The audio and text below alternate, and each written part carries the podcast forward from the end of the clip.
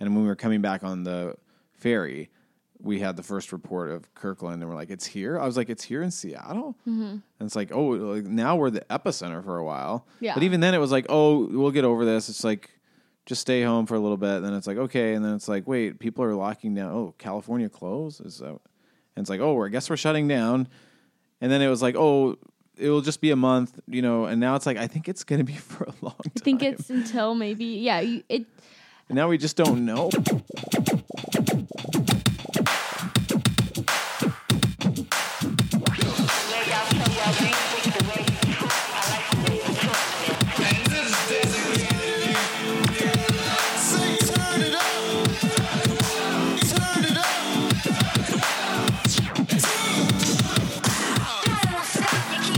Hey, everybody. Welcome to No Small Thing. This is the podcast that is dedicated to helping you live a less certain and more curious life. My name is Scott. and I am Macy. Welcome to episode number ninety nine. We are Yeah. almost to our hundredth episode. what does it mean? What's the significance? I mean, Is it significant? I think it's significant. I Okay. think that's like your season. You're an old podcast. Definitely far Mm. We- we from. can't say we're babies anymore? Hundredth episode. No, definitely can't say we're babies. Ah, veterans? No, definitely not veterans. No. When do we get to say veterans? 10? Yeah. 10 years? I don't know. We're definitely far from that. We're like tweens. Tweens. A hundredth episode is like a tween. Okay, we're tween So, podcasters. We're figuring ourselves out still. Yeah. Honestly. yeah. yeah, we really are. I don't know, know what that means either because we're just basically doing the same thing. so we're having conversations each week. Well, it's true. We are basically doing the same thing, but we want more for no small thing, and we will get into that because you Hmm. Okay. guys, you've Okay, clicked on this okay. episode. You Drum know what the roll. title is. Is it a drum roll? Who knows? Do-do-do-do. Jobs. Our second one. Jobs two? The last time we met to talk about jobs was I don't know how long ago, but I had a job that I loved. We're in COVID times. We're in COVID times. Yes, if you're listening and you're wondering what Time day of the week is it, it's May.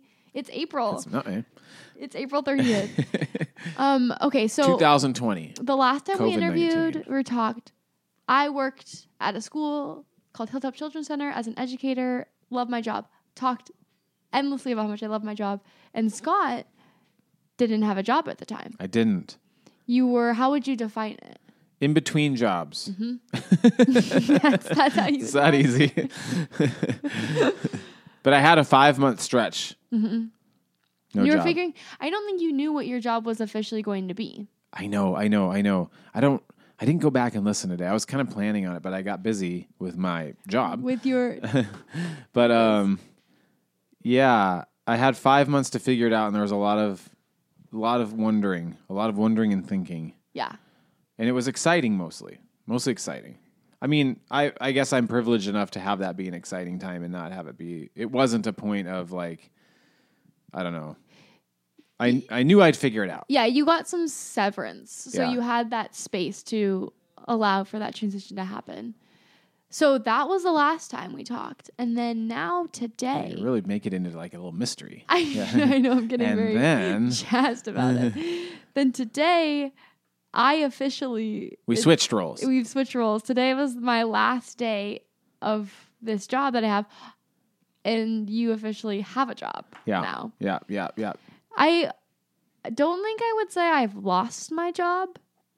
I'm on so furlough. Yeah. So it's not quite like I'm completely jobless and yet I don't have an income from work. So I'm in a whole new situation starting now. Starting right Like today. literally now. Starting like three hours ago. so well, oh, well, first of all, okay. I mean, we say it sometimes, but if you're a new listener or you're some somehow you missed an episode, which I'm sure you did, like every, listens to every single episode. Uh, wh- I mean, what what do you, what did you do? What do you do? What's your job that you're furloughed from my from? by day job Yeah. that I'm furloughed from is I am a educator and I work with both preschool age but mostly school age. Mm-hmm. So I work in a program that we get kids when they come from school and we facilitate play-based curriculum in the classroom. It's like an aftercare. But I like it's a little bit more than care, I would say. uh, program. So Much, much, much more, much more. so that is my that I I have many passions, I would say. So it's not like oh, teaching is my one passion, but I love the work that I do working with preschoolers and kindergarten to third graders and the people I work with and the philosophy behind the way we approach children and families and peoples is peoples is just uh, very special to me. So Humans. I am currently very sad I don't get to work anymore. And it's also Pull been, back. Don't get too sad. It's also been really strange because my job it's it's like two things have happened cuz I had a job being a preschool teacher and working with young children is inevitably a very in-person job. So much of what we're doing is providing space for socialization, providing areas for play. It's about the interactions. That's where the learning is happening.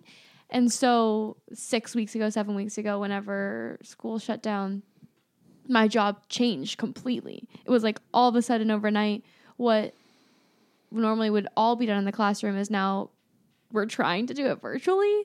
So I've had like a different job, I would say, in the past seven weeks than I did before because I'm working from home. I'm Zoom calling children and doing completely different kinds of curriculum than I would be in the classroom. And then now, I'm and you built like a new rhythm for yourself. a whole new rhythm. Yeah. A whole new rhythm. A whole new rhythm. yeah, yeah. I should we talk about the building of rhythms? Oh, just as an aside. well, I just think I will. Building of rhythms. Oh, wait. I think. I think. I think. Are you talking about like moving forward, building rhythms? well, I do think we could talk about that too. I think. I think you need to indulge. Just uh, uh, need. Uh, uh, uh, you know. I think you should indulge a little bit more in in the the the sadness or the feeling or the grief. Yeah, I mean, because it's real. you just told me to not go there. no, I was kidding. I was saying that sarcastically. Oh, I don't know. It's we. Of course, we're recording this episode on the night that it's like the end. And Yeah. I'm like, whoa. Um, you really a lot. love these kids. I really love the kids that I You work with. love going to work. I do. I think that that's. I think it showed up in our last drops episode, and it showed up in this. I love going to work. I love, and I think this might be cathartic for people out there who can agree or a similar vein. Like, I love the output and the structure of going to work and seeing my coworkers and having somewhere to be and having a meeting to be at and having a classroom to walk into and specific tasks. I don't love necessarily oh you can work on like there's projects to be worked on there's things to do there's no guidelines for how to teach online there's no like structure. So i it's And that's kind of how it's been. in the past Yeah. little bit. Yeah it's it's been really a little bit of structure, but there's been like a little bit of structure. So it's kind of i am grateful for the slow come down that i mm-hmm. didn't go immediately from working to like right away no work. You want me to access the sadness oh, only if you want. I mean, I mean, Okay. not access, not i access. describe. things i actually have a Yeah, few yeah, things to say Yeah. so my job isn't typically one where i would do it online or do it yeah online but it has been I'm still in the past seven weeks been tasked with still being an educator. So mm-hmm. it's not like even though it's not the normal way to do it, it's like this past little bit of time has been get as creative as you can and figure it out. And just like kind of at, when it's in person, Hilltop is really supportive of teachers' own talents and inspirations and where they're good at things, and they allow teachers to kind of, as teams, figure out what they're gonna do. Um, so that has been super cool in that I've gotten to get really creative and honestly. As sad as I am, and I am daily, daily sad about not getting to go and hang out with kids in person, there have been some like incredibly special moments and things that happen have happened because of our virtual classroom that wouldn't have happened otherwise. Hmm.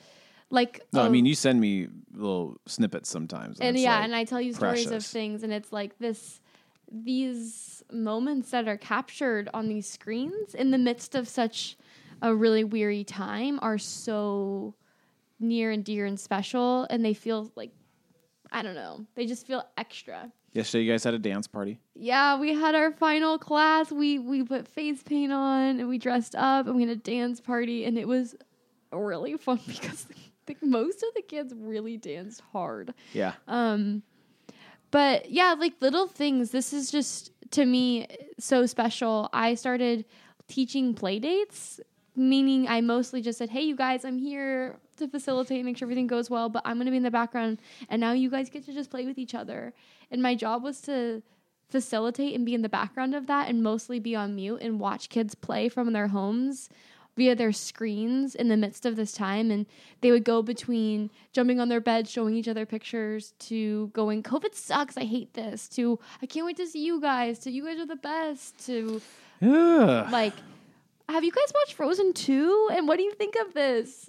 And it's just the fact that i got to be in that position where i had that space where i was just not having to focus on all these other kids in the classroom but i was sitting on my screen watching kids figure it out and play things like pet shelter and restaurant and pass food to each other on the screens. I feel like then this is getting me sad because i'm like i I, I was liking my job online you know i was like figuring it out You know, when you say that, it just gets me in touch with like, I, aside from my family members, like and cousins, I don't think like in school, I like showed or communicated affection to anybody. There was no like, I I can't wait to see you or I like to your you. friends Yeah, I don't think that was part of school growing up. Um, I think I definitely probably Yeah. did. But so now that's over. It's over. It's dead. It's, done. It's gone. Um, which is really sad. I don't know. I think in a second we can get to this, but of like what my plans are going forward because I do think I definitely I I don't want to just float away Yeah, float Um, away. but I'm definitely nervous about it. And I'm sad. Today we had like our last teacher gathering and last meetings and sent out the final email. And there is just like a mourning of it's a different season. And I'm hopeful that, you know, I'll be back relatively soon. But yeah, you know, things are really up in the air all the time. So I definitely don't know all that my future holds. Um, but yeah, I mean, you said cathartic. I do think it represents what a lot of people are going through. Mm-hmm. I mean, it didn't seem. I think even today we were just saying like I think we all thought oh w- initially initially we were all like I remember I remember we were on Whidbey and we were talking about this and it was like oh it's not going to really affect us. And when we were coming back on the ferry, we had the first report of Kirkland and we're like it's here. I was like it's here in Seattle. Mm-hmm. And it's like oh like, now we're the epicenter for a while. Yeah. But even then it was like oh we'll get over this. It's like just stay home for a little bit. And then it's like, okay. And then it's like, wait, people are locking down. Oh, California closed? Is that? And it's like, oh, I guess we're shutting down. And then it was like, oh, it will just be a month, you know. And now it's like, I think it's going to be for a long time. I think it's until maybe, yeah, you, it, And now we just don't know. I just am always thinking I'm consistent. I've at this point been so consistently disappointed and it's been pushed back that my, the way I just see it is, is it's always just going to be pushed back. yeah. Like, of course, eventually we will be out of this, but I'm just erring on the side of the date they give me is not the date that it's yeah, going that's to be. probably wise. Um, Yeah, it's going to be. I mean, they'll write. They'll people will be writing this for the re- about this season for the rest of history. You know, it's it's it's the entire world. yeah. I know I'm saying the obvious, but I'm not reading enough about that because I'm looking. I'm I'm probably not looking hard enough. Like I get on Reddit or something like that, but I'm going from site to site. I'm like CNN, BBC, MSNBC, Slate, Daily Beast, New York Times, Washington Post, Wall Street Jeez, Journal. you are really out there. I always do that, and I and I'm looking for an article that like reflects on this, reflects on like you know the existential meaning of it all, and like how how it's all going to impact the world. But it's usually just really brief, quick, immediate, right now in the moment headlines, mm-hmm. and I'm like, what's where's the reflections? I know. I think there's going to be so many reflections on like what this has done for children, what Yes. this has done for families. There's so there's so much to be reflected upon, which is why I felt really like the more I'm talking about this, the more I'm like I miss my old job now. Like it was really fun to be in that space of kind of helping mediate families and be with families in Yeah. kind of navigating a whole new territory. Um, oh, I had a thought. I think that this is something that it's it's really interesting being on this podcast and sharing about this because I was just before I got the email from work that was like, here are your options. You can be laid off or furloughed or this other one. I was watching last week tonight with John Oliver and the whole episode was on people getting laid off and furlough Yeah. and this whole thing. And I remember watching it and just being like, I think that this is about to be me. Like, I've up until this point in my life read about all these different times in history where people are all losing their jobs. And I'm Yeah. like, man, that's crazy. What would it be to lose my job? And as I was watching, I was like, okay, yep, It's I coming. can sense that this is me. And then the next day I got the email and I was like, okay, Oh. deep breath. oh. And I still But- don't understand how it all works. I don't. I don't. I'm not a person that understands economics. Mm-hmm. And I, everybody's like stimulus and bailouts, and I'm like, is that going to help? Are we going to be okay? Is it going to? I know we'll have. We're already in a recession, but I don't know. Like ultimately, will there be a comeback? Is I it? think there is. I think they're projecting a really big spike comeback in the economy after. I hope this. so.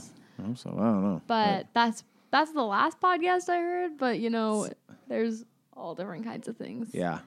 Um. the most I can I can I can swing aggressively between the world is coming to an end. We all knew this was going to happen. Like this is it. This is the right. This is end times. Yeah, yeah. Of course. And then I can be like maybe this is Every five minutes. I mean and then like maybe maybe society is going to grow from this. Maybe society is going to get innovative and learn that we need to come together and lean into our differences and we're all humans and let's work together and like maybe yeah, I think that there is going to be if if this world doesn't end and doesn't all crash this and world burn, doesn't I do think that there's going to be it's a it's a global trauma, a global experience. I think that there is something that's inevitably going to be shifted in perspective. I mean, hmm. there's no no one can undo the shift in perspective of walking anywhere you go and there being empty streets everywhere and people wearing masks and there being a f- this legit distance that has to be placed between folks like there's no way that there's not psychological impacts happening there too Yeah. yeah, Nope. I mean, side note, and well, you know, I don't think this is a podcast that worries about is- like isolating, turning people off. What is it? i don't know What do I want to say? Uh, worries about. Ah, don't know the word I want to use. Um, not happy about Joe Biden. On top of it all, I wish I wish there was like some sort of candidate I could look forward to.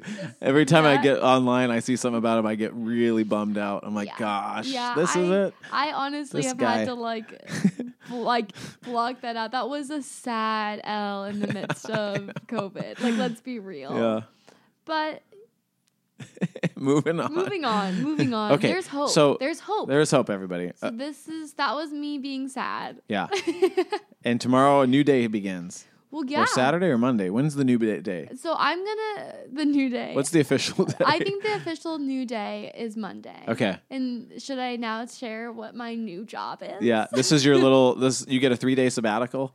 A three days sabbatical, Yeah, exactly. Okay. What's your new Um, job, Macy? So my new job, I'm self-employed. This um, is pretty exciting, though. There's some exciting things on the horizon. there is some exciting things. So here's the deal. Drum roll. We're later going to talk about these concepts of vocation, job, career, nobody. Or nobody? What does that word say? Hobbies. Nobody. I love that. what, what would that be? That's really good. Um, yeah, this is. You're gonna get a good no small thing el- discussion out of this. Yeah, episode. okay. I also want to preface that this has been a lot of catch up just No, because it's good, I feel like we've owed it to the Yeah. And we'll get more into a truly like we're curious Yeah. conversation about what are jobs. Yeah, we are Um, people. discussing vocation, job, We're not just and voices. hobbies, Yeah. aka nobody. Nobody's. But so one thing about myself is I like to paint, and it's one of my favorite things. And I didn't grow up doing it, and I didn't grow up thinking I was really creative, which is funny now. um, but I've always, mm, not always, for the past like two or three years, I've thought, what could like, what would it look like to take myself seriously as an artist and have the time and materials and space to commit to my art? And like, I read about and we talk a lot about this idea of like an artist's life and kind of immersing yourself in your practice and immersing yourself in your medium and just as passionate as I feel about children and education and lots of other things, I feel that way about art. And I've always like again, not always. That's, like- Always. I've always two- Since I was born. honestly, two years ago, three years ago in spring, I had a really profound about month of painting Hmm. Where I felt a lot of catharsis and a lot of passion and a lot of inspiration in my painting. And it was in around May time and it was the season was right and I painted a lot. And so I've always since having this job, I've a little bit mourned that I'm really busy with work and I come home from work tired and needing to process lots of things and we do the podcast and I don't spend as much time painting as I would want because to set up everything is a lot of effort and if I'm not in the flow anyways. But I've always kind of had this like image in my mind of being my main focus is my artwork in the day and not feeling like I have other tasks besides that. And so now that I'm on furlough and I'm hopefully going to get unemployment and I can't take other work, I am hoping to use this time to seriously commit to my art and commit to not just my art but also the practice of it and also the selling of it. Like I have a lot of artwork that I just have and I don't really know what to do with it and I don't know how to share it and I don't Are there some that you would be sad to part with? Yeah. Oh Yeah. yeah. There's some I won't sell. Yeah. Um, no, there's some I definitely won't sell. But I also feel like I need to start doing this or it's not going to happen. Mhm. And so my hope is that this month of May, because that's at least, I, I think I probably will be furloughed for a few months, but uh, I am at least for the month of May. So my quote unquote job is being an artist. That's what I'm like kind of telling myself. The art life. The art life. This is your studio. Probably outside, not Okay. definitely inside. But um Yeah, I mean, you do have your collage sitting here in the middle of the room. the collage is just like a a casual think Okay. piece in the Okay. family room. Um, so I also committed and I made like a I got a commission for a piece of art and shout out to my dad. and I invested in more paint than more paint and canvases and supplies than I ever have and I feel weird about it, but I also know that I was feeling incredibly limited. I f- I'm on a paint like new direction. I can sense that in myself and I and you can see it. yeah. Yeah. Yeah, there my my paint style has really shifted. Yeah. Um, but I'm really, really excited for a chance to play. Yeah. You know, I just ordered a ton of new paints and I ordered, if anybody's out there who knows what alcohol inks are, I ordered a bunch of alcohol inks and I cannot wait. I cannot wait to play with them and use them. And so I'm excited for this this month to come. And I guess there's also if you guys are interested in following along, like I will be I created a new art account to take myself seriously because I'm like I gotta take myself seriously and get people to follow me, and I'm gonna eventually get a website where people can. Do you wanna buy tell people, or are you not yes, ready? Yes, Okay. That I am officially art moves both ways. Art moves both ways. That's my art name. I'm going with my my art brand, um, because Does everybody catch the Joanna Newsom reference? it's a Joanna Newsom reference. Time moves both ways, and I think it really it speaks to the way I paint. It speaks to my soul. I really like that name. So art moves both ways. At art moves both ways. Follow me. Give a like, like and subscribe. Hit the bell. um, Uh, I mean, um, There, there's it's really my interesting. update. I was listening to watching the Anna Wintour masterclass last night, and I don't know why I picked to watch her. I've always been mesmerized by her. I think she's a very mysterious person. Mm-hmm. In watching her, I was like, she's either a, a three or a one. Very, very severely focused and, and intense. I mean, I lean three okay. but um she, you know she she's she's like an art director essentially i mean she puts together vogue magazine and she's in the fashion world and she just talks so confidently but she just kept saying about all the designers that they're always working with she's like you have to have a perspective. And that's your own perspective and it's nobody else's. And mm-hmm. she says the best designers just know who they are and they and they share their vision with you. Hmm. And i was just like what is she talking about? Like i understand it Yeah. but i don't know i don't experience that necessarily. I mean we all do. I walk around in the world i guess existing. So there's i'm putting something into the world mm-hmm. putting words in a presence and but when it comes to art and creating things like I look at the new things you're creating and stuff, and even the old things you're creating for sure. But I'm just like, that is a perspective. Yeah. Like you, that is a Macy piece. You know, I don't know anybody else that would do that. Thank you. really I cool. appreciate you saying that. Yeah, yeah, Because I definitely can get in the headspace of like, I mean, right now I'm like, I'm confident in my job as being an artist, but I can easily get in the headspace of, I'm not trained at all. This is kind of just a hobby. Like I have no skill, and I'm just doing this for fun. And everybody's so nice to say that they like my. but you have you, you have you, you have you, and you have your heart, and you have your mind, and you have paints. You know, it's like, what else? It's true, and that's why I I'm not. I'm I'm trying to find this balance because I do want to. It would be cool if I could somehow at least at least support my hobby with selling it. Yeah, yeah, I think that yeah. that would be the the minimum of what I'm hoping for.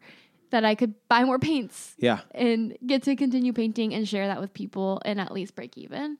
Um, but it would be cool, you know, to I don't know. There's something really dreamy and like very exciting to think about having the autonomy to choose if I wanted to go back to a work structure yeah, or do art. yeah.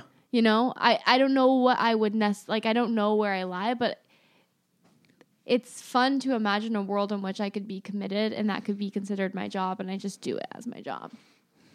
So we get to imagine that for a month, at least. Head nods, head big head nods. I and mean, we'll see. We'll see what comes of it. I feel like I'm like on Monday, I'm come Monday, I'm like gonna be probably nervous, but it's like the the thing is just pr- practice and creating a rhythm. I think I need Yeah. to just find rhythms to keep creating and painting and do it. And you just gotta be light and playful with yourself, right? I mean, that's the quote. uh, I mean, I'm, we're gonna talk about some Elizabeth Gilbert stuff, but it's what I posted on our Instagram tonight. It's like this. Oh gosh, this quote was. Uh, let me find it. Gosh,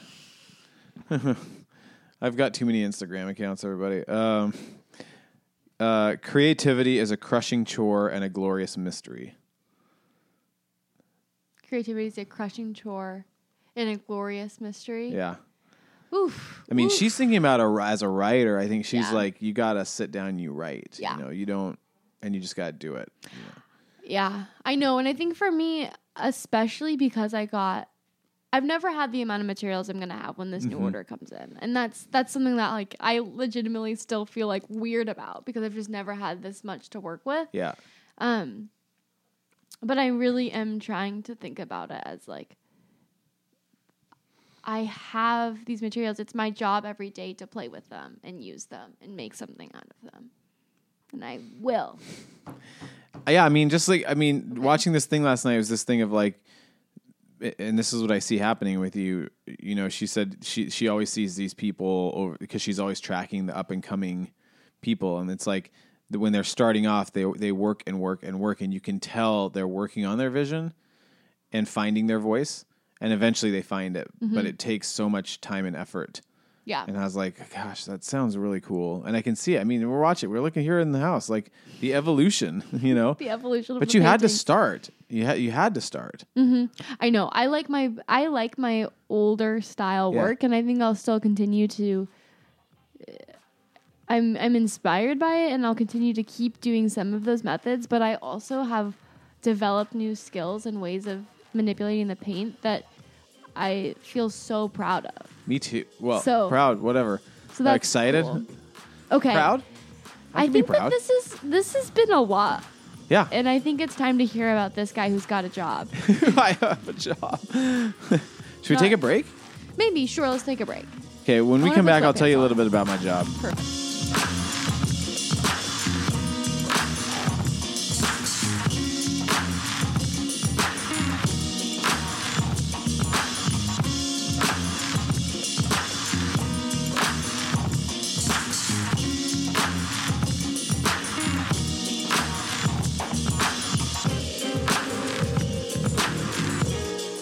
Okay, you guys, we are back and we are here to catch up with Scott because the last time we talked, you were in between jobs. In between jobs. you were self-employed, is what I kept telling you to Yeah, we- claim yourself. we just listened to a little clip. I wasn't self-employed, but uh, I liked saying it. Mm-hmm. Yeah. Um, worked at a church. This is. Can I just say that this is obviously? I'm like in that episode. I was like, I like it when you say you're self-employed, and I'm currently doing that Oh, to yeah, yeah. myself. Now of you're like, doing it. Here I I am. am I'm self-employed. self-employed. We're all so predictable. okay. Okay. Go ahead. even though you don't want to be predictable. Um, yeah, worked at this church with Macy, no Mm-hmm. less. Um, not working at that church and had a five month break and some nice time to really think. Now, Mm-hmm. for me personally, I think one of the things I was trying to wrestle with is I have always enjoyed this role of youth pastor, and I didn't feel like that was over. Um, however, I don't know how to say this without sounding like maybe I'll just maybe I'll just I- let let myself sound arrogant. Okay. Maybe that's leaning into eight. Okay. I, I've I've I've like overdone it. I've overdone it in youth ministry to the point where I'm like I'm I'm too confident about the way I think it should be done, and the structure around like modern youth ministry. I guess I'll, I'll get like nerdy about youth ministry for a second. It doesn't. It's a really weird setup. Like uh, for somebody like me, because like you know, a lot of youth pastors are like in their early twenties. It's their first job, and they want to become a pastor, so they use it like a springboard. Um, and so like the program is primarily dictated by the parents and like a senior pastor or something like that. And now that I'm 40 and I've been doing this for so long, I have a very particular way I want to do it, and very few churches that I know of would want to accommodate that. And you weren't doing it when you were in your younger years as a springboard, or Never, you, you never. were I've always started taking it very seriously. Yeah. I know. I never said I wanted to. I've, I mean, I've always entertained the idea of being like a senior pastor of church, but it's only because that's what society essentially tells you is the the goal. Yeah. But I've always been like, I don't think so. I don't know. Um, The structure of a church, many churches at least, Yeah. definitely don't allow for a lot of autonomy of a youth ministry, I would say. yeah. Oh, absolutely. Uh, or the youth pastor for that matter. Yeah. Um, but I had a really good run at a church here uh, on Queen Anne called Bethany Pres. Uh, we're we're at that church now. It's really great. Um, I just want to make sure I say that. But um, yeah, so I, I was I was walking around in the world saying I wanted to be Seattle's youth pastor. I had no idea what that meant. I had no idea what that meant. Um, then there was this guy. I don't know how long to get into this story. I think you, I would love to get into this story. Okay. Um, this is be fun. Then I'm going to talk about June for a second. uh, guy named June Young, um, who came out uh, and was kicked off several Christian boards. You know, Came out as gay. yeah, yeah. Thank you. and I think realized just how I think a lot of us are. I I, I think I, a lot of us, and I'm sad to say it. I sad, I'm sad to say that how long it took me. We're realizing how bad it was. You know, like I was able to live in. Maybe maybe I'll just rant about this for a little bit. I was able to live in this like weird Christian bubble for so long where all of us were like just congratulating each other for just just being welcoming essentially and not what we call like in christian i guess church speak affirming um, and i think the more i engaged on this topic the, m- the more i was confronted with it's just it's just as bad as it could be it's really bad it's really bad Yeah. And welcoming and not affirming is Yeah. not welcoming. Yeah, and it's also not right. It's it's Yeah. like it's unjust. It's causing tons of harm. Um, and as a youth pastor, I was like, this is. i- And also now I'm looking at it, and it's like irrational, like unnecessary, irrational. Just oh, um, And as a youth pastor, you're in a space where you're practically working with in community with youth who Mm-hmm. are a part of the LGBTQ community Yeah. and are vulnerable because of their place in society as being a teenager and Yeah. then also vulnerable as being a part of the LGBT community. And so your role is to pastor them and you weren't able to do that. and churches are particularly bad. Yeah. which is also so frustrating. Mm-hmm. And I think also we just have to say simultaneously, I'm recording a podcast here in this house of queer folks every week, you know, and learning a lot and being very impacted. And um, yeah, so um, So June, June started an organization called Beloved Arise. Okay, so we can just say that's what I'm doing right now. I'm working for this organization called Beloved Arise, which exists to support queer youth of faith. And um, it's it's a nonprofit organization. Uh, sort of, it was so June and I were talking. He and I would meet, and mostly it was just to check in on here how we were doing. And i would i would dream and talk out loud about like what i hope to do. And then he would tell me about beloved arise and what he would hope beloved arise would be. It was like a lot of ideation.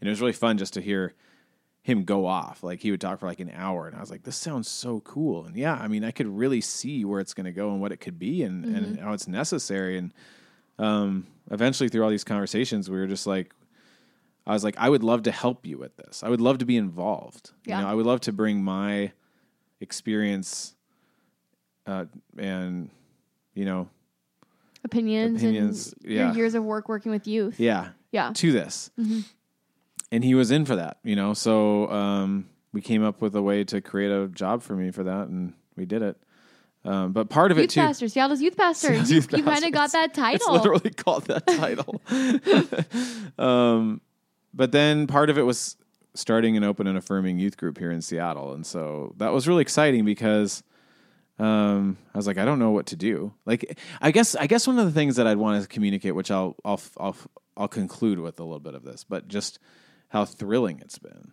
There's been moments of fear, but the fear has also been sort of thrilling. It's like you want to live. I don't know. I mean, it's kind of like what you're going to do with your art here. You know, you want to live on the edge a little bit, just in terms of how you're creatively engaging your life. yeah. So the fact that I'm having to like piecemeal together this thing, it's like okay, I also need some leaders. Uh, uh, so Macy, Ruben, and Matthew are leaders, which is really helpful. And many others. yeah, many others. Yeah, we have about 14 or 15 leaders now. But I remember in the very, very, very early moments, I was thinking, I think we're going to do this youth group. I think I'm going to do this Beloved Arise thing. And I had picked you up from the airport, and I was like, "Would you be a leader?"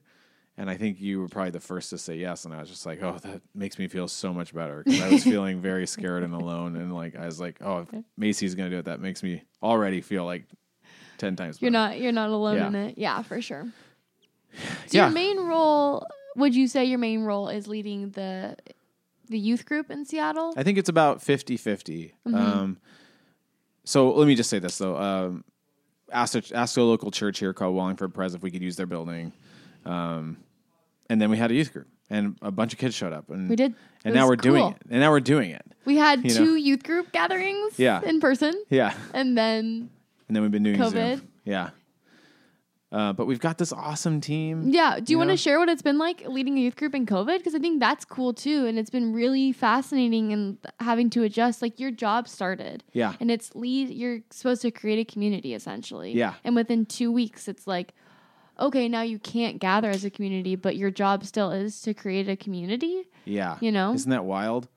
That's why I think it's been so fun to be like creative. And I mean, oh my gosh. I'm just going to turn into this now. I do this with whatever I'm watching. Like I was quoting Rick Rubin forever, and now I'm going to be quoting Anna Wintour. You are. But she was just talking about the like she kept saying last night, "You're nothing without a team," and I've always believed that. Like I, I just like, um, love working with kids, uh, but I also just love creating a team that has really good vibes and energy, and and empowering people to use their gifts, and um, and creating yeah like i said creating a community so i mean i guess part of it is just our we have these weekly leaders meetings zoom meetings on saturdays and that's really special Yeah, those are really special. and you can tell a community is developing and Mm-hmm. like people are really getting to know each other and learning to trust each other and Via Zoom. Yeah, via Zoom. We're We out here doing it.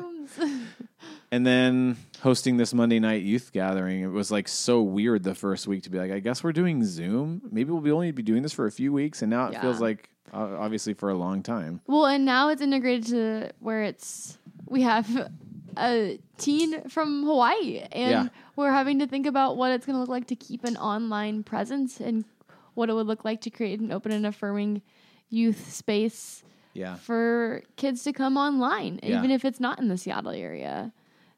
I feel really so happy about what we're doing and so happy to have these kids and these leaders and families and parents that we're working with and then just to be involved in this conversation. I think that's why you I, I keep saying that phrase to you like mm-hmm. joining beloved arise I feel and doing oh we call our youth group rebel everybody. And I won't, I won't get too much into why I chose that name but um, that's a whole other thing. um, It's not for what you think, I feel like. Who? Like, I feel like people would think rebel, it's like, well, Cause anarchy and chaos or something? Yeah, although it maybe is a little bit that, but sorry. Do you want me to talk about that? I think you should talk a little bit about it. I guess that's what I'm trying to say. Like, it's cool. I feel like it's a part of, if not, I feel like Beloved Arise is so much a way in which you're allowed to fulfill a dream you've had, but you've had this dream of rebel in the youth group with the premise of rebel for a long time, I feel like. Yeah, I think it's a philosophy of sorts. I think, I think when you look at this is my thing. Like when you look at youth ministry, I don't know who started it.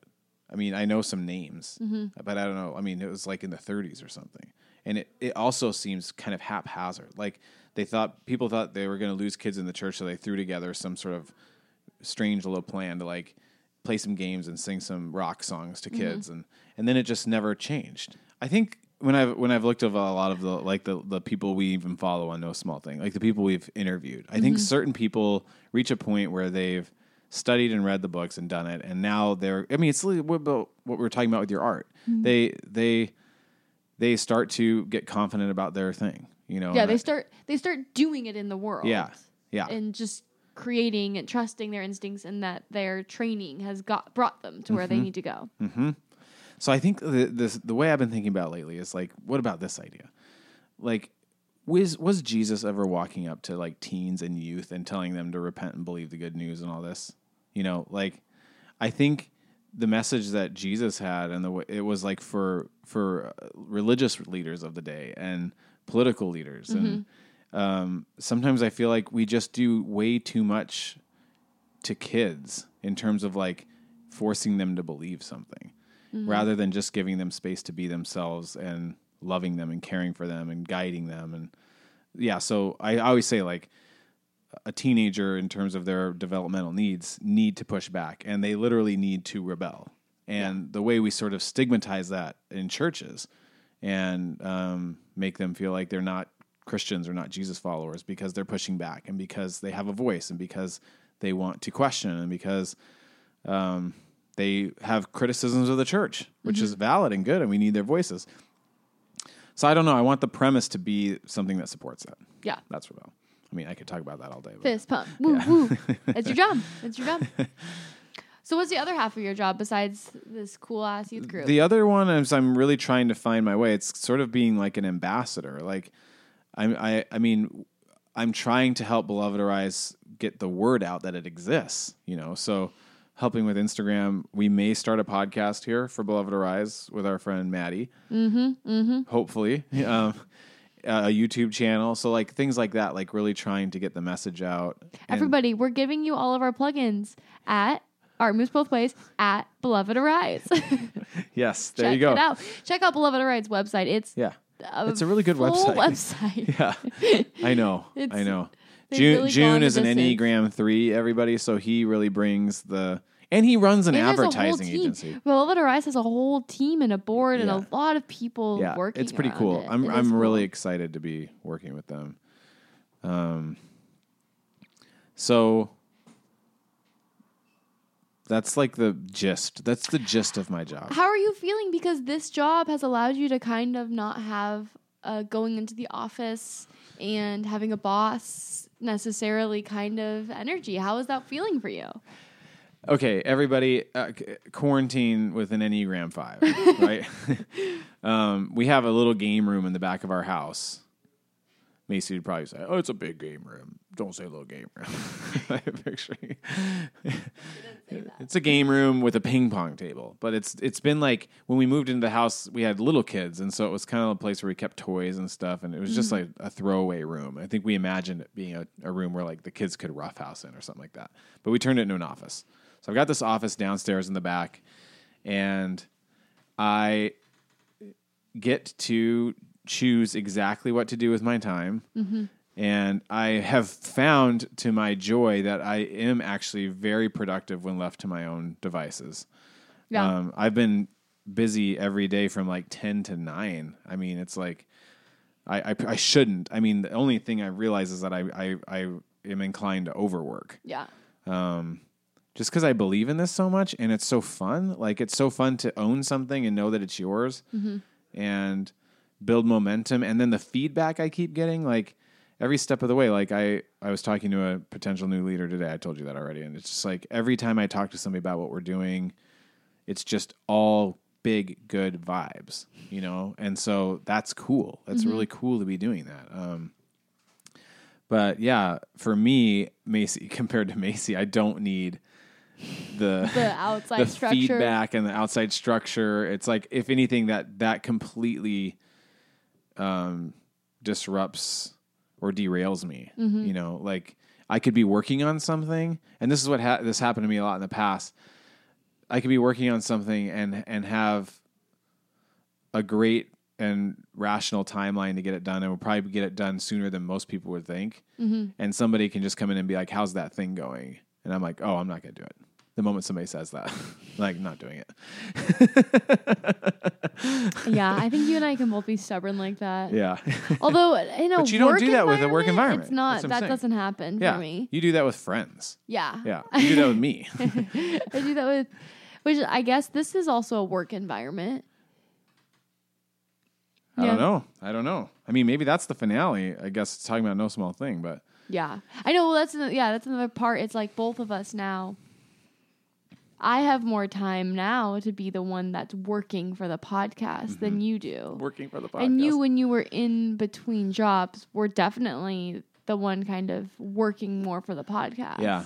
I realized I built some habits during that season that is is is being slightly hard to maintain, which I don't even know if it's necessary. Right. You know, but I put I really put it on myself. I, I had like a goal of posting like ten stories a day.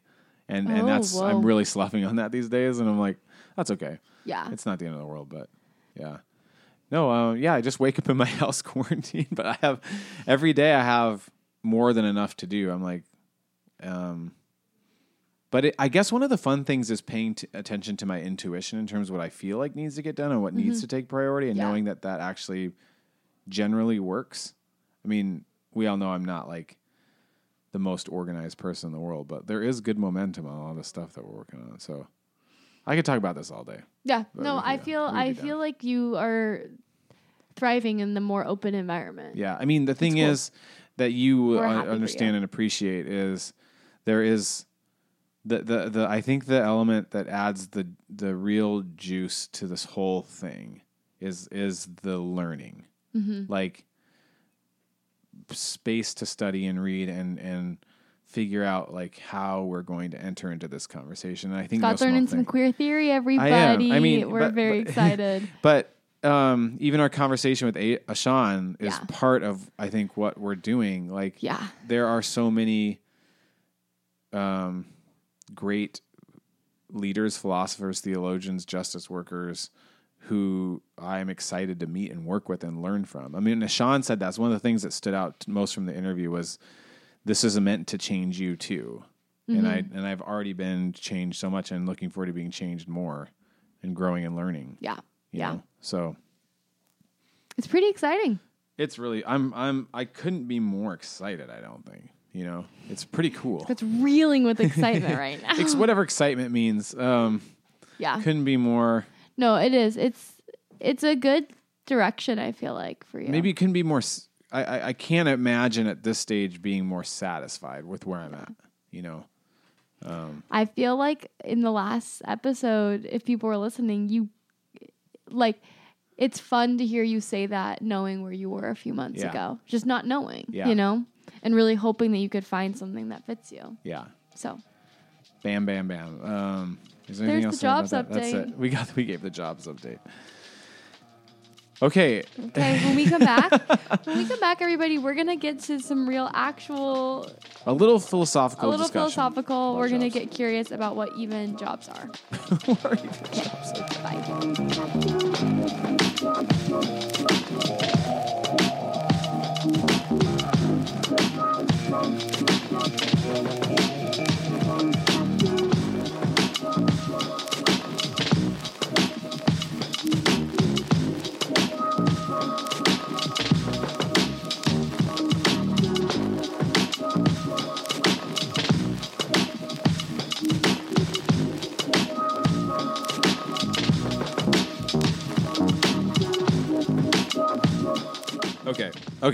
Hey, we are back, everybody. We're going to talk about some different um, lenses to talk about this concept of the way you um, uh, use your talents and efforts in the world, Ooh, okay. skills and Jobs? energy, Vocation, career, and nobodies. and nobody. This is something that um, Elizabeth Gilbert, who wrote Eat, Pray, Love, and Big Magic, and a few other great books. Okay. She came out with a book, a book recently that I haven't read, but my wife read it, and I'm a big I'm a big Elizabeth Gilbert fan. Okay. Um, I big I- you would you would love Big Magic actually for this season in your life. It's it's essentially how to capture the magic of creativity, and she does it in a way that's like right up your alley, probably with talking sort of more about the, the meta concept of like what you're tapping into. Hmm. And then give some pointers for sure. But she also had a two year podcast called Big Magic, and she would I think I've listened to some Yeah. of that. Yeah. She'd have something called magic lessons where she would have a caller come in and she'd help them through like getting unstuck in a creative project or something like that. Um, okay, so she, so we're gonna start with jobs. She says, "Here's the thing about a job: it doesn't have to be awesome. If you do, if it doesn't have oh, here's the thing about a job: it doesn't have to be awesome. It doesn't have to fulfill you. It doesn't have to be joyful. It just has to pay." yeah. I've had so many jobs that I didn't love. I've had so many jobs that I didn't like. Whatever. You go and you do it. Give them the thing you're giving them and take the money in return. That is the exchange. Yeah. If it's killing you, if it's toxic, if you're being abused and manipulated, if it's terrible, you can get out of it. If you can get a better job, do it. Just recognize your job doesn't have to be your whole life. Yeah. Your life can be outside of that. Yes. I think major snaps to that Okay. thought. Okay. What does it have to do with our conversation tonight? Or do you have to? You can discard that well, question. I I agree with that thought. I think that's important to note. I think that I my personality and as a person yeah. would have a hard time doing that and would find a way to either find a passion for whatever quote unquote job I'm in or have to leave. Yeah. Like I just think that my own way I work is I'm very much motivated if I'm invested in something. I don't know. I I don't think I would be as good of an employee if I'm just there for the money. So that that's just my initial thoughts. I don't really know what that has to say about our I mean it, it's speaking to something different than what I guess I'm trying to do right now. Okay. Maybe you're not trying to do a job right now. Right. Right. Like if I I think jobs are wonderful, but if I could get something different, like if there is a way to have your passion and that help you to that provide for you, that's the like That's the dream. like I think so. I think she was. She says this in the context of for the longest time she had day jobs, Right. And and for like ten years before she became a successful writer, still took her writing very seriously. Right. Yeah, Which And I it- think that's the thing. It's like recognizing and realizing that things outside of that job, you can have those passion and find the fulfillment just as much outside of your job as within a job, which Yeah. I think is important to know. Yeah. Which is like for me, I enjoy my job when I was working at Hilltop and felt passionate about it, but I also felt fulfilled and passionate about things outside of it. I don't know. You do know. You said it. What do you? What are your thoughts around that? Well, I think it's helpful. I mean, this whole premise is helpful. Like, I think it's saying it's giving. I, I think maybe it's tr- this whole little setup she's giving right here is trying to counteract this thing that you do have to love your job, Right. and it causes people some great anxiety. Just to be like, I do. Like, I thought it was just to like make money and pay bills, and now I have this extra burden of like wondering if this is my true calling in life. You know, Yeah. whatever it is that you're doing for your day job. Um, I I think I think that there is probably different personalities that would do better with an idea of a job and might like more of it being I go to work and I don't care too much about this. Yeah, I get structure. paid and then I'm off the clock and Yeah. it's out of mind and I get to live my life. I think that for some people that might be the best like the ideal for them. Yeah. I think, well, let's just do Enneagram for a 2nd mm-hmm. I think that's good for ones, twos, sixes, nines, Those are your guesses. sometimes eights. The Maybe least, fives. the least appealing, what I, I would guess would be threes, fours, fives, sevens. Mm-hmm. Would, wouldn't like the idea of like a day job that I just go to. Right, like I'm I'm trying to get behind it to be honest. As I hear it, I'm like, yeah, uh-huh. Yeah, yeah, yeah. But I can't think of a job that I've had that I haven't either made myself to Yeah. feel passionate about or found something different.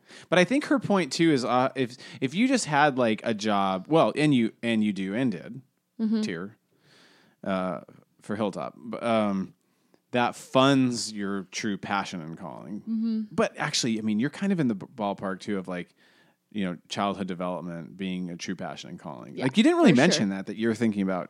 Oh, that I would that. love to one day go to school to Yeah. become a play therapist. Yeah. Yes, that's in the Awesome. docket. Everybody, be prepared. Uh, okay, here's a career. okay, a career. Here This is another serious. thing you do not have to have. A career is a job that you're passionate about and that you love. So, job is just something you go do to make money. A career is something you're willing to make sacrifices for. You're willing to work extra hours for. You're willing to put your life on hold for this thing because you believe in the mission of what your career is. That's an interesting definition of career. That sounds a little bit of like the zone I'm in a little bit right now. A little Mm-hmm. bit, like entering into a little bit of that zone. Yeah, yeah. I feel like early childhood education is. I think it would. I would consider it a career for me. Yeah, I would. There you go. There it is. I like it. and maybe now we're going to get into hobby and vocation. So I wonder if you I feel like vocation feels more on brand for my Paint? art. maybe. And it's for me, I also want to disqualify. It's not just art. Like I'm hoping, like it's the whole like creations that I could make. You know, and I, I not just paint. right. I include the podcast in this somewhat, but also I do have hopes and dreams of making some more listening parties uh, and like other kinds of creations. Like I'm just I'm trying not to limit it to paint. That's all I'll say. Okay. Yep. Vocation, hobbies. So that's jobs. Here comes career. Uh, you should love your career or not have one, she says. Yeah, because it's like if you're gonna commit and be willing to make sacrifices for something you don't Yeah. love, that's not worth it. Yeah. Yeah, like I would go to school and work and go to school to become better in the field, like to be higher up in my field. Mm-hmm. And that to me would feel worth it. Yeah. Um, she says, if you are in a career that you can't stand, my suggestion is that you quit that career and just get a job. Just Hmm. go get a regular job to pay the bills so you can do other things. That makes Yeah. a lot of sense. Maybe it's good advice for you people listening. I think you so. people, you people listening to this podcast. Well, I think that was something that we were talking about with when you were in your in between jobs of like maybe it would be nice to just get something completely outside of the field you've been in, just to see something else and just to know that yeah, you can just go to work and get paid and it's it doesn't have to be this thing that you've built up, Yeah, you know. that's true. I it almost sounds like death to me, but I mean that's that's something I need to work on. Yeah. you know, like I'm like, what? oh my gosh. I, I just remember like having those jobs in high school, you know, and it's like again, I think we mentioned we did mention this in the last podcast, and we wanted to say this isn't dissing these jobs. This is to say it's not for me. That's what mm-hmm. I'm saying.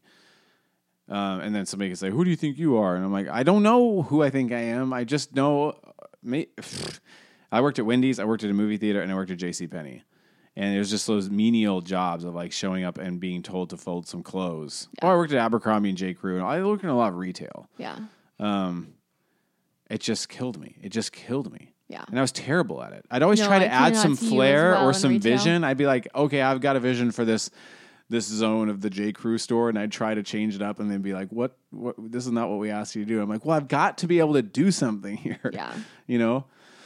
Uh, okay. And I'm not a three, so I'd also have a hard time like upselling people. You know, people like if you if they buy these jeans, offer them to, these shoes. You know, I'm like, I'm not gonna do that. uh, okay, on vocation. A vocation is a calling. A vocation is a divine invitation. Whoa. A vocation is the voice of the universe in your ear saying, We want you to do this thing, use your talents and gifts, and make this thing. Hmm. Vocation, it comes from the Latin, a calling, to be called. A vocation is the highest possible pursuit you can do. Writing was my vocation for about seven to 10 years before it became my job. Long before anybody was interested in what I was writing, writing was my sacred vocation. I had a commitment to my vocation that said, I will do this for as long as I breathe, regardless of whether anything ever comes of it. And in the meantime, I will have a job, and what I will not have is a career.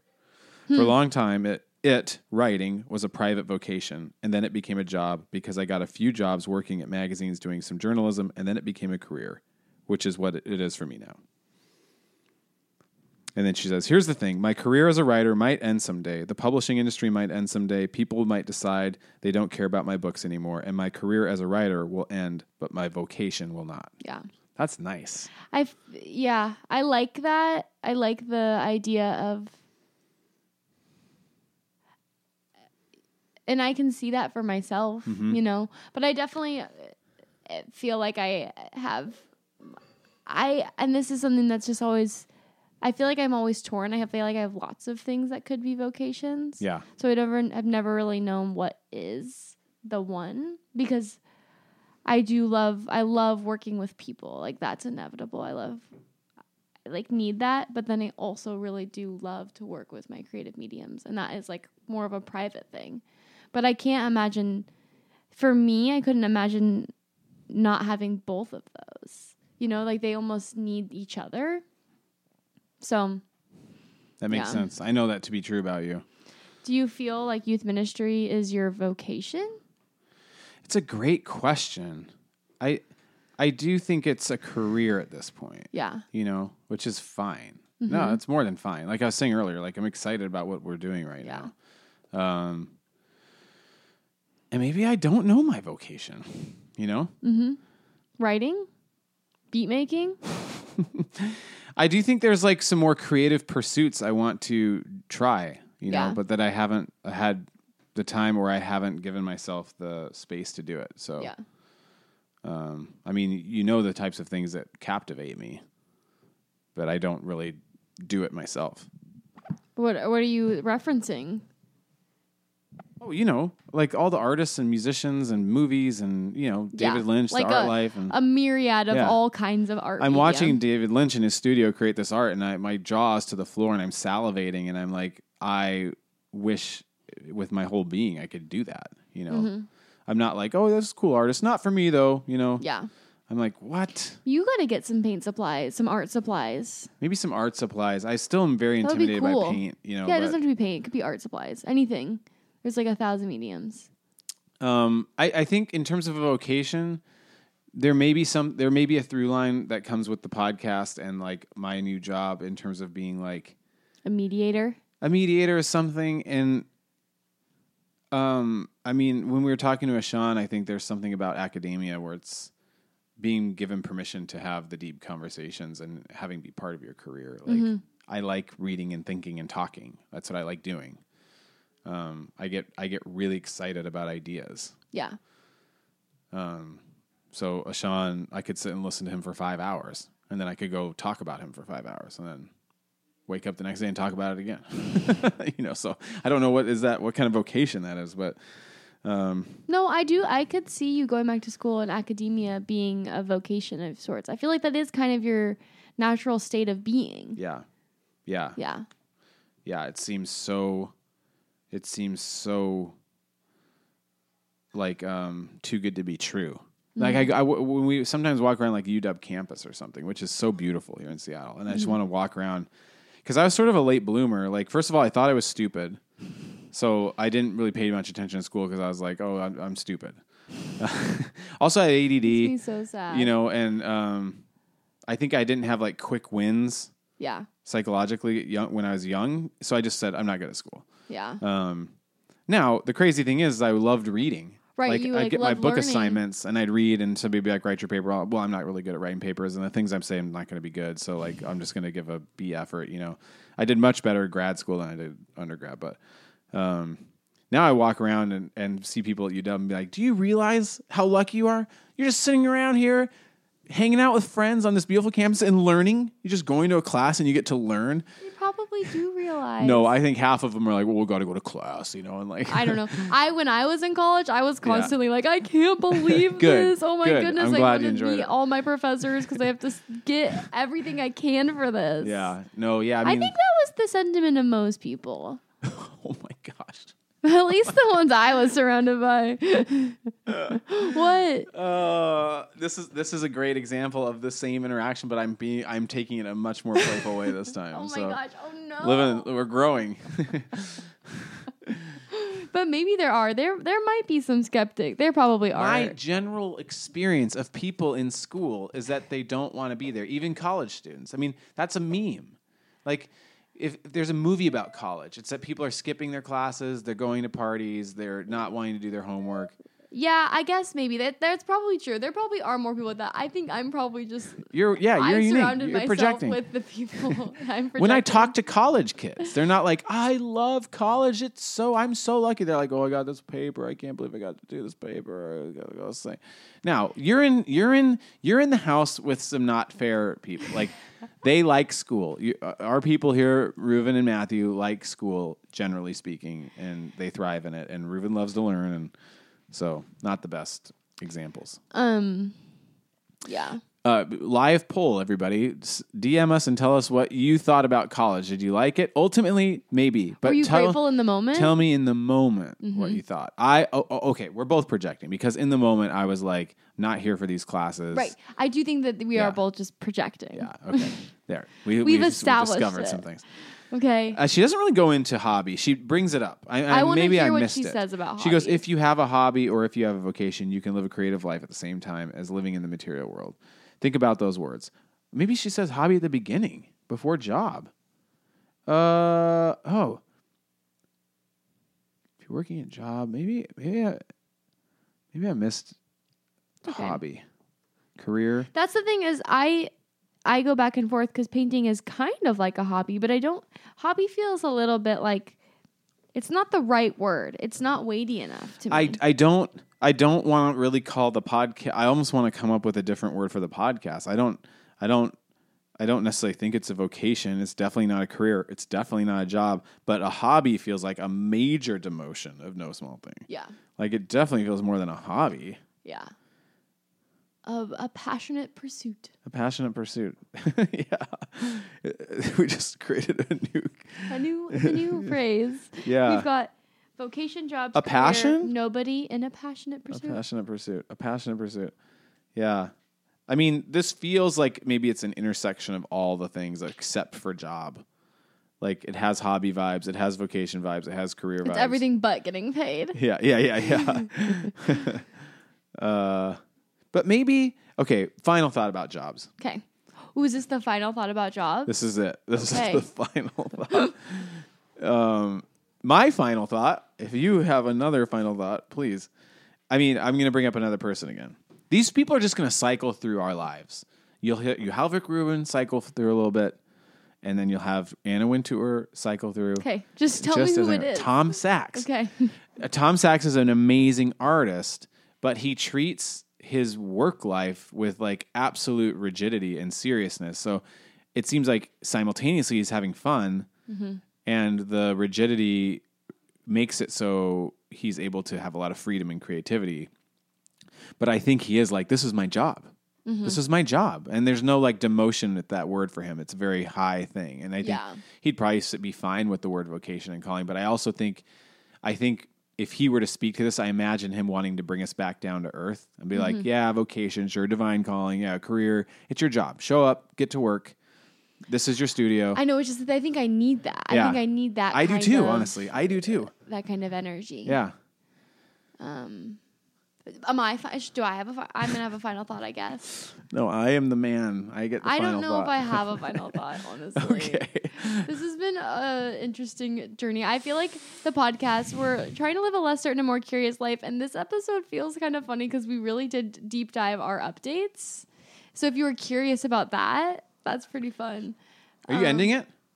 I don't know. Are we ending it? I'm gonna. I'm gonna bring up these listener comments really quick. Oh, okay, bring it. we don't have to go hard on them, but like everybody who posted for you to share. We your asked, thoughts on, what but- is a job? Well, yeah. Uh, I have to pull it up because I'm in a different account right now.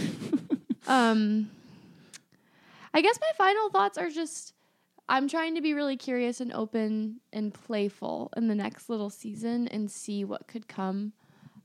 And yeah, I think trying to take this idea of a job seriously and take myself, my vocation as a job. I think that that is. I'm really excited for you. We'll see. I mean, I'm. I hope that I follow through because I feel like I can get. I can lose in, lose steam. So I'm trying not to lose steam. I'm saying this out loud so it's accountable. Yeah, maybe we. Yeah, well, maybe we can find some ways. It's it's that catch twenty two because if we lean into the accountability, you might. I know. I have, to. I have to figure. I'm figuring out what will work best for Okay, me. uh, w- let's just say everybody. I'm really freaking tired of these bots getting into our DMs. I don't know who these people are, but it's like we try to ask questions in our stories, and people these messages. These bots. We get Hello, we announced that you've been chosen to win an iPhone 11. Hey, thank you in advance for your support. Crown emoji. What is this? Okay, what are the thoughts from people that are real people that are listeners? Okay, Sarah D seventeen eighty one, our friend, says, and I think Sarah's a five. Nurse here, constant policy changes, living Mm. in fear. Thankful to have a job though. Yes, Yeah. thankful to have a job. And then she Thank gave you. the the masks of the smiling and happy faces. The masks. Yeah, I this is a really interesting thing to be talking about like everybody's jobs right now are so in flux and some people are being stretched in their jobs beyond their capacity Yeah. and being asked to do do more work while we're I don't know. It it feels really complicated that I'm also in the season of like and now I'm not working. Yeah. You know, while some people are being asked to work more. I don't know. You do know. uh, our friend Michaela said, "Can't do it anymore." Yeah. I, for- I don't. I forget what. Michaela's job is. Do you know, Michaela? What's your job? Are you a that climber as Mikta? well? Is yeah. that Mikta? She's a uh, instructor, I think. also, like a climbing instructor. Yeah, I think Ah. so. Michaela, correct us if we're wrong. I'm sorry. And then here comes some more. Oh, oh, Storked on Life is not a bot. Storked on Life nice. said, Zoom and FaceTime to stay connected with the youth I work with. I miss seeing them. Mm, That's mm-hmm. sweet. I feel that. Okay, then I did a little thing and I said, What is a job? Oh, I have this up, so I can read. okay, them. do you want to do it? Yeah, and we only got the responses from Daniel. Some good, Although someone said, "Do you like? Do you like fashion lifestyle?" I guess. Um, so I love that Daniel did this. He said, optimistically, fundraising, or if we're fortunate, structure for what we love in life.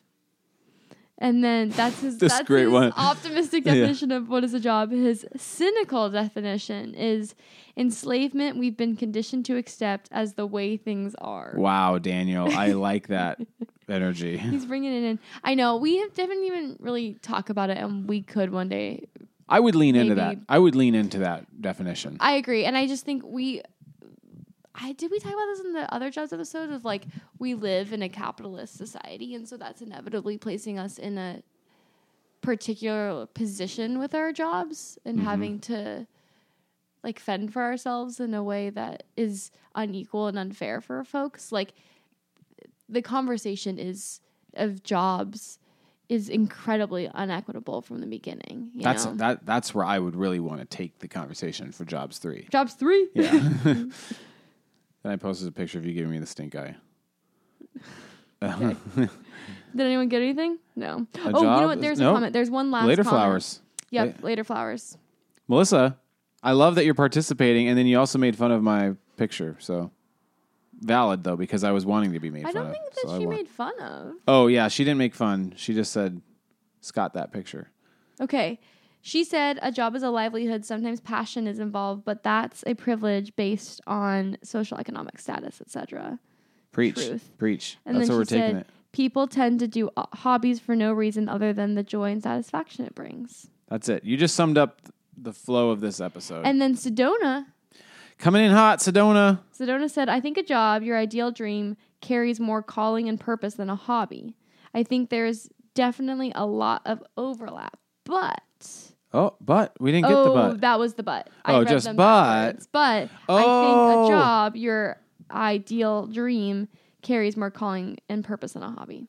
Which I, Good thought, think- Sedona. yeah, I think that, Oh wait, but Stacy added- said, "Do you like travel photos? DM me the answer." yeah. But Stacy said that. um, I think that that would maybe be a definition of vocation. So like having job and vocation and career all in there. There's some there's nuance between these different things. And I think Sedona's saying, I think a job, your ideal dream, carries more calling and purpose than a hobby. That's probably more a vocation or career than a job, maybe. If we're looking at those definitions. We are we are in passionate pursuits. I bet she's the only one who's ever written definitions on those things. Ah. Okay, you guys, this is I think the end of our episode. And Do you have a takeaway? Do you have a takeaway? Did anything happen? I'd like to also take on being a better no, being a better friend, a better listener. Oh my gosh. I'm joking. Um, I don't think I have a takeaway. I know we're doing takeaways. What's my takeaway? Well, I just think like, okay, we have this big grand conversation about a big topic. Mm-hmm. You know, we update ourselves. Like, I wonder what a takeaway for me is. I'm not. I don't even know for sure. I think the takeaway for me is to seize the moment that's Mm, That's a been given. One. That's Like, a good one. I think I I'm trying to really even I, I think people could probably sense this. I'm trying to like say this and put the energy out there because I want to I want to seize the opportunity that I have right now and seize the moment that is and make the best of the situation. And yeah. So that's that's my takeaway. and maybe it's an encouragement to others that might be facing something similar like Mm-hmm. to to not just i mean i do feel like i keep reading these little headlines of these little articles are like don't it's like don't take up anything new right now just chill out and like be easy and it's like that's true like be easy on yourself be light right. don't give yourself any pressure or anything like that but like why not try to especially if you're furloughed or something like that try to try to fill it with something that brings you a lot of joy Yeah. Yeah. Okay, what's your takeaway? like I'm lecturing people, but um, uh, I don't know. When I'm thinking about these different ways that we're approaching the way we, I think I'm just trying to think about the way we spend our lives. You know, the way we use our energy, Mm-hmm. the way we use our gifts, the way we use our passion, and the things that interest us. And it's like whether you're going to call it a vocation or career, a job. I think approach approach it.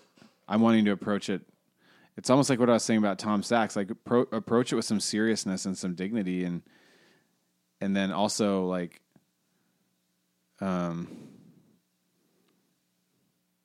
I don't know, like don't give up. That sounds so cheesy, but it's like, you know, like if you have a job, do find a passion, a vocation, and a hobby or something you're passionate about. I don't know, Right. trying to think And also like if you're in a job, you know, remember that you can still be in a job, but that you that doesn't mean your vocation isn't also happening. yeah, Like you can have both and be pursuing a vocation, yeah. maybe. And I think as we were talking, I think I'm I think I had a realization that I don't know if I would be able to firmly articulate a vocation right now. Mm-hmm. And maybe that's something I want. You know. yeah. Yeah, I don't know what I would. Probably two. What? Play, play therapist and Yeah. artist. You have two vocations? Two goal vocations. Yeah, Yeah. two goal vocations. goal vocations. Is that? And you're already I kind of doing it. So. I think yeah, working with yeah children and families, and then doing creative pursuits. Yeah. Okay, you guys, thanks for listening. This was cool and fun. and we'll see you guys next week when we do an Enneagram 100 episode. You have a funny way of ending. it's always kind of a ho hum. Okay, uh, we're done. And And put the microphone down. next week, we're going to try our best because now y'all have heard it. I don't have a job. So um, we're going to try to make a produced episode Wow. next week. It won't be a Scott and Macy sitting across each other from the table episode. It will be Enneagram Snippets. and how folks are doing with COVID. And we're going to try and playfully, but also honestly discuss and hear from a bunch of different Enneagram types what it's like and how they've responded to this change in lifestyle with COVID. An audio listicle. Mm-hmm. All right, everybody. Thank you for listening. We'll catch you